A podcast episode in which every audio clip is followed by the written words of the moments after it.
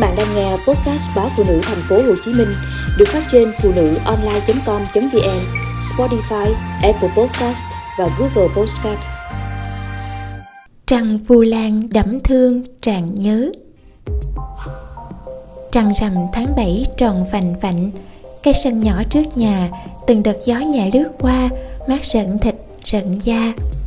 Cái thời chưa có điện, trông ánh trăng sáng mới lung linh làm sao, trọn vẹn làm sao. Đó cũng là một phần thương nhớ của tuổi thơ tôi. Những đêm trăng đẹp trong lành mát dịu, không mau ôm chiếc chiếu ra trải giữa sân, nằm ngắm trăng thì quả có lỗi với trời đất quá. Vậy nên, đêm xuống trăng lên, tôi luôn là đứa đầu tiên hậm hụi chạy ra quét sân. Còn con út, nó đang lay hoay tha ra sân chiếc chiếu mẹ vẫn để ở góc nhà. Nhà tôi gần chùa, ngôi chùa cổ nhỏ nhắn, khiêm nhường, đứng nép mình giữa xóm. Thường ngày chùa tĩnh lặng, nhưng đến rằm tháng 7, lễ vu lan thì đông đúc nhộn nhịp.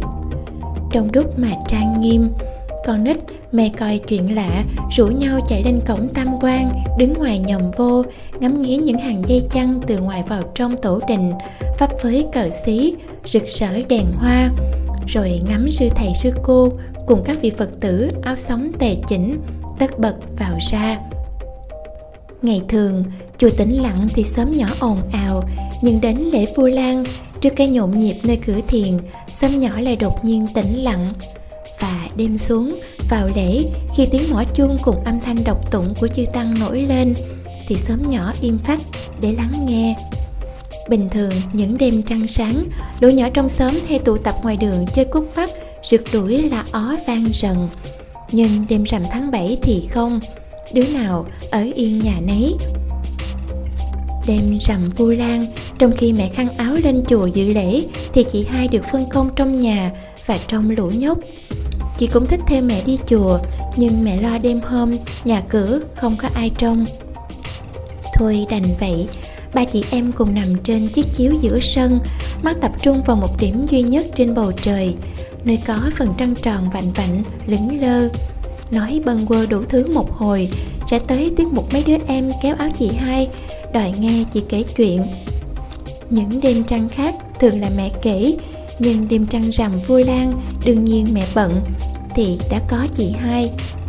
Chị hai hay đọc sách, cổ tích biết nhiều, nhưng đêm nay chị không kể chuyện cổ tích, chị kể chuyện Bồ Tát Mục Kiền Liên.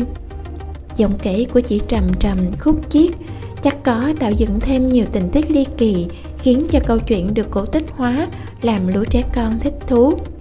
Hấp dẫn tới mức tôi và con út không thể nằm yên, mà từ lúc nào đã ngồi bật dậy, ngẩng cổ, lắng tai nghe, như nuốt lấy từng lời. Không chỉ một lần tôi được nghe chuyện Mục Kiền Liên cứu mẹ, bởi vu lan năm nào chị hai cũng kể. Bài học sâu xa về chữ hiếu, về lẽ nhân quả ấy, tôi nghe tới mức thuộc lòng mà vẫn không chán, vẫn mang theo như hành trang quý giá đầu đời. Chị hai của tôi giờ đã quy y cửa Phật, xuất gia làm sư cô. Về thăm, mẹ bảo căn duyên với Phật của chị con lớn lắm, thôi cũng đành. Tôi vừa vui, vừa nghe, vừa buồn. Buồn vì giờ chị đã là người xuất gia, chị em không thể gặp thường xuyên, nhưng vui vì biết chị đã chọn được con đường phù hợp với tâm nguyện và sở nguyện. Nhớ xưa chị từng bảo chị muốn noi gương Mục Kiền Liên Bồ Tát. Lúc ấy tôi nghe cứ tưởng chuyện đùa. Năm nay, ký túc xá đại học đêm rằm tháng 7 chắc chắn sẽ vắng hoe. Bạn bè tôi hầu hết đã về quê, một mình tôi sẽ lên tầng thượng ngắm trăng. Trăng vu lan vằn vặt, vạnh tròn. Nhìn trăng, tôi biết sẽ rất nhớ nhà, nhớ mẹ, nhớ em út, nhớ chị hai và cả những đêm trăng vu lan ngày nhỏ. Nhớ cả các chi tiết. Bao giờ kể xong câu chuyện vu lan, chị cũng kèm theo một câu hăm dọa khiến chúng tôi xanh mặt. Đứa nào bất hiếu với cha mẹ thì sẽ xuống địa ngục, liệu hồn nghe chưa? Bây giờ, kỷ niệm ấy chỉ còn trong quá vãng.